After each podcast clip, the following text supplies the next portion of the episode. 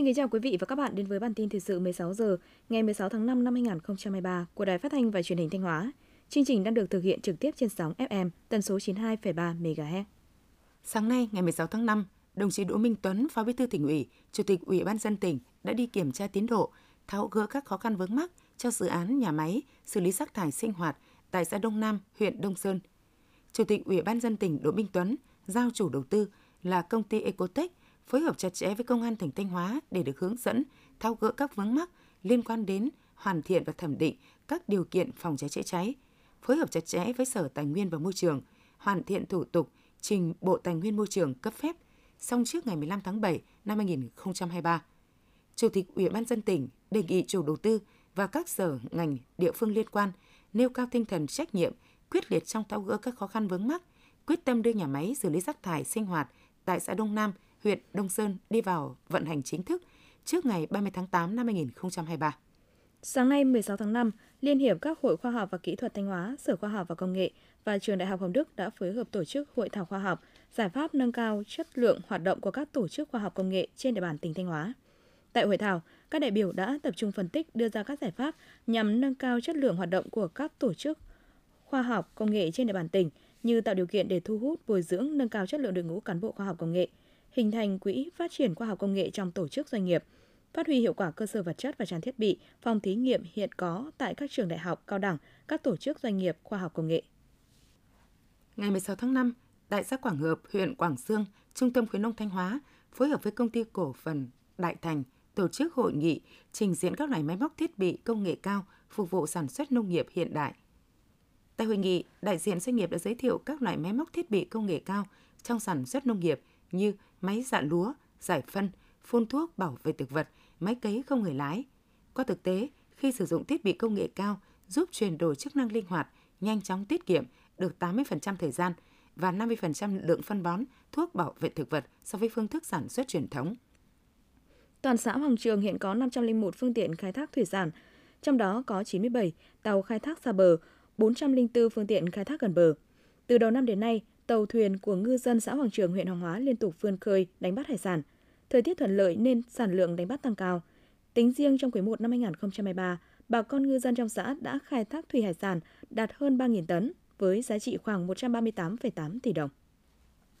Tại xã Ngư Lộc, các y bác sĩ thuộc Trung tâm Y tế và Bệnh viện Đa khoa huyện Hậu Lộc vừa khám bệnh tư vấn, cấp phát thuốc miễn phí cho hơn 100 đối tượng thuộc hộ ngư dân nghèo của hai xã Ngư Lộc, Hải Lộc. Trong chương trình, Hội chữ thập đỏ thành phố Hà Nội trao hơn 1.000 cuốn vở học sinh, quần áo, chăn ấm cho các đối tượng có hoàn cảnh khó khăn trên địa bàn huyện Hậu Lộc. Khởi công xây dựng nhà chữ thập đỏ cho gia đình bà Nguyễn Thị Được, thôn Bắc Thọ, xã Ngư Lộc, trị giá 50 triệu đồng. Tổng giá trị chương trình hơn 250 triệu đồng. Vào mùa nắng nóng, hàng nghìn hộ dân vùng ven biển huyện Nga Sơn lại lo lắng về tình trạng xâm nhập mặn nhiễm phèn. Nga Phú là một trong số nhiều xã ven biển của huyện Nga Sơn, đến thời điểm này vẫn chưa có nước sạch. Hầu hết các hộ dân đều dùng nước giếng khoan, giếng đào hoặc xây bể chứa nước mưa. Tuy nhiên, hệ thống nước ngầm đều đã bị nhiễm mặn, nhiễm phèn, chứa nhiều tạp chất nên không sử dụng được. Xã Nga Phú hiện có trên 7.000 nhân khẩu đang thiếu nước sạch để dùng. Để có nước sạch cho người dân, huyện Nga Sơn đã phối hợp với doanh nghiệp xây dựng hai nhà máy nước sạch phía Nam và phía Bắc với tổng kinh phí gần 240 tỷ đồng. Tuy nhiên, do chi phí lắp đặt đồng hồ sử dụng nước sạch cao nên dù khát nước sạch, nhưng người dân một số xã trên địa bàn huyện Nga Sơn vẫn chưa mặn mà với việc đấu nối cấp nước. Tiếp theo là phần tin trong nước. Thủ tướng Chính phủ vừa ký quyết định số 500 ngày 15 tháng 5 năm 2023 về việc phê duyệt quy hoạch phát triển điện lực quốc gia thời kỳ 2021-2030, tầm nhìn đến năm 2050. Quy hoạch điện 8 được phê duyệt nhất quán quan điểm điện là ngành hạ tầng quan trọng, phát triển điện lực phải đi trước một bước tạo nền tảng, thúc đẩy phát triển nhanh, bền vững đất nước, xây dựng nền kinh tế độc lập tự chủ, nâng cao đời sống nhân dân và bảo đảm quốc phòng an ninh. Quy hoạch phát triển điện phải có tầm nhìn dài hạn hiệu quả, bền vững và đặt lợi ích quốc gia, dân tộc lên trên hết trước hết. Quy hoạch phát triển điện phải dựa trên cơ sở khoa học, có tính kế thừa, mang tính động và mở, nhưng không hợp thức hóa những sai phạm, khai thác và sử dụng có hiệu quả nguồn tài nguyên năng lượng trong nước kết hợp với xuất nhập khẩu hợp lý, sử dụng tiết kiệm và hiệu quả năng lượng, coi phát triển năng lượng tái tạo, năng lượng mới là cơ hội để phát triển tổng thể hệ sinh thái công nghiệp năng lượng. Văn phòng Chính phủ ban hành thông báo số 176 truyền đạt ý kiến kết luận của Phó Thủ tướng Chính phủ Trần Hồng Hà tại cuộc họp về vấn đề học phí và sách giáo khoa cho năm học mới. Theo đó sẽ sớm áp dụng chính sách học phí theo hướng tính đúng, tính đủ. Chính phủ giao Bộ Giáo dục và Đào tạo tập trung triển khai thực hiện nghị quyết số 74 của Chính phủ, chủ trì phối hợp với các bộ cơ quan liên quan khẩn trương sửa đổi, bổ sung nghị định số 81 theo trình tự thủ tục rút gọn trình Chính phủ trước 30 tháng 5 năm 2023 để địa phương và các cơ sở giáo dục đào tạo có căn cứ quyết định thời điểm mức thu học phí năm học 2023-2024.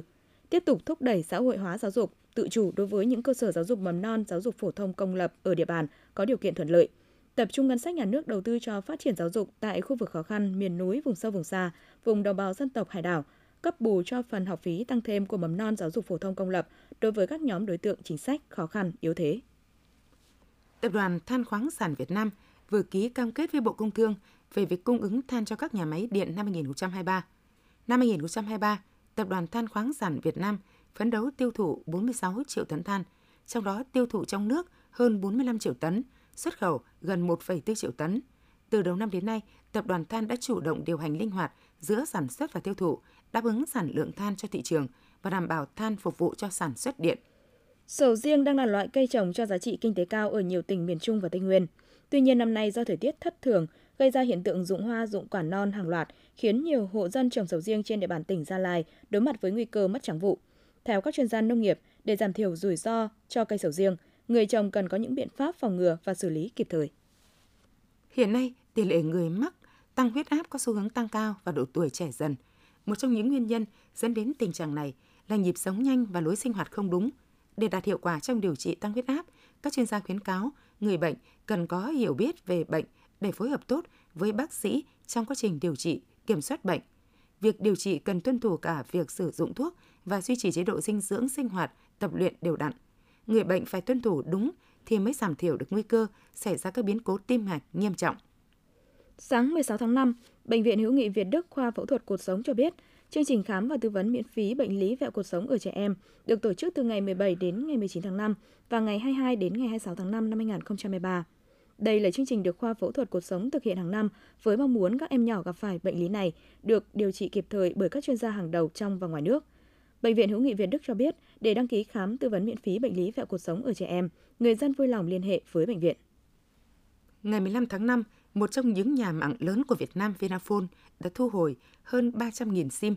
Việc thu hồi thể hiện bằng cách ngắt kết nối hoàn toàn dịch vụ viễn thông với thuê bao trên hệ thống kỹ thuật của nhà mạng. Lượng SIM rác bị thu hồi sẽ được nhập lại kho số của các nhà mạng để phát triển thuê bao mới. Thanh tra Bộ Giao thông Vận tải vừa có công văn gửi Cục Đường bộ Việt Nam thanh tra các sở giao thông vận tải trên cả nước tăng cường thực hiện công tác thanh tra chuyên ngành, trong đó tập trung thực hiện các nội dung phối hợp với chính quyền địa phương, lực lượng chức năng tăng cường kiểm tra xử lý các hành vi xâm phạm kết cấu hạ tầng giao thông đường bộ, tăng cường công tác thanh tra giám sát, công tác đào tạo, sát hạch, cấp giấy phép lái xe cơ giới đường bộ, tập trung thanh tra theo hướng dẫn của Bộ Giao thông Vận tải, thanh tra hoạt động kinh doanh vận tải bằng xe ô tô, tập trung khai thác sử dụng có hiệu quả dữ liệu từ hệ thống giám sát hành trình, camera gắn trên xe ô tô kinh doanh vận tải để xác định xử lý hành vi vi phạm. Trong một đêm, hai đối tượng Phạm Minh Tuấn sinh năm 2000 ở xã Vũ Phúc, thành phố Thái Bình, tỉnh Thái Bình và Lê Trung Thông sinh năm 1999 ở xã Vũ Quang, huyện Vũ Quang, tỉnh Hà Tĩnh đã dùng búa đập vỡ cửa kính xe ô tô, liên tiếp gây ra hai vụ trộm cắp tài sản trên địa bàn phường Điện Biên, thành phố Thanh Hóa. Qua khám nghiệm hiện trường, công an thành phố Thanh Hóa xác định thủ đoạn gây án của các đối tượng trong hai vụ án gần như trùng khớp. Cửa kính xe ô tô bị phá bởi một vật sắc nhọn được xác định là búa, đủ để đối tượng thò tay vào, mở cửa xe rồi lấy trộm tài sản. Qua đấu tranh, Phạm Minh Tuấn và Lê Trung Thông khai nhận sau cờ bạc, nợ nần, nên nất rủ nhau đi đập cửa kính hàng chục xe ô tô trên địa bàn các tỉnh Thái Bình, Ninh Bình, Nam Định, Thanh Hóa, Nghệ An, Hà Tĩnh để trộm cắp tài sản. Theo Trung tâm Dự báo Khí tượng Thủy văn Quốc gia, từ ngày 17 tháng 5 đến ngày 23 tháng 5, phía Tây Bắc Bộ và khu vực từ Thanh Hóa đến Phú Yên có nắng nóng và nắng nóng gay gắt với nhiệt độ cao nhất phổ biến từ 36 đến 38 độ C, có nơi trên 39 độ C. Theo các chuyên gia khí tượng, do ảnh hưởng của nắng nóng và nắng nóng gay gắt kết hợp với độ ẩm trong không khí giảm thấp, gió Tây Nam gây hiệu ứng phơn nên có nguy cơ xảy ra cháy nổ hỏa hoạn ở khu vực dân cư do nhu cầu sử dụng điện tăng cao, nguy cơ cao xảy ra cháy rừng. Quý vị và các bạn vừa theo dõi bản tin 16 giờ của Đài Phát thanh Truyền hình Thanh Hóa. Mời quý vị tiếp tục đón nghe chương trình tiếp theo của đài chúng tôi.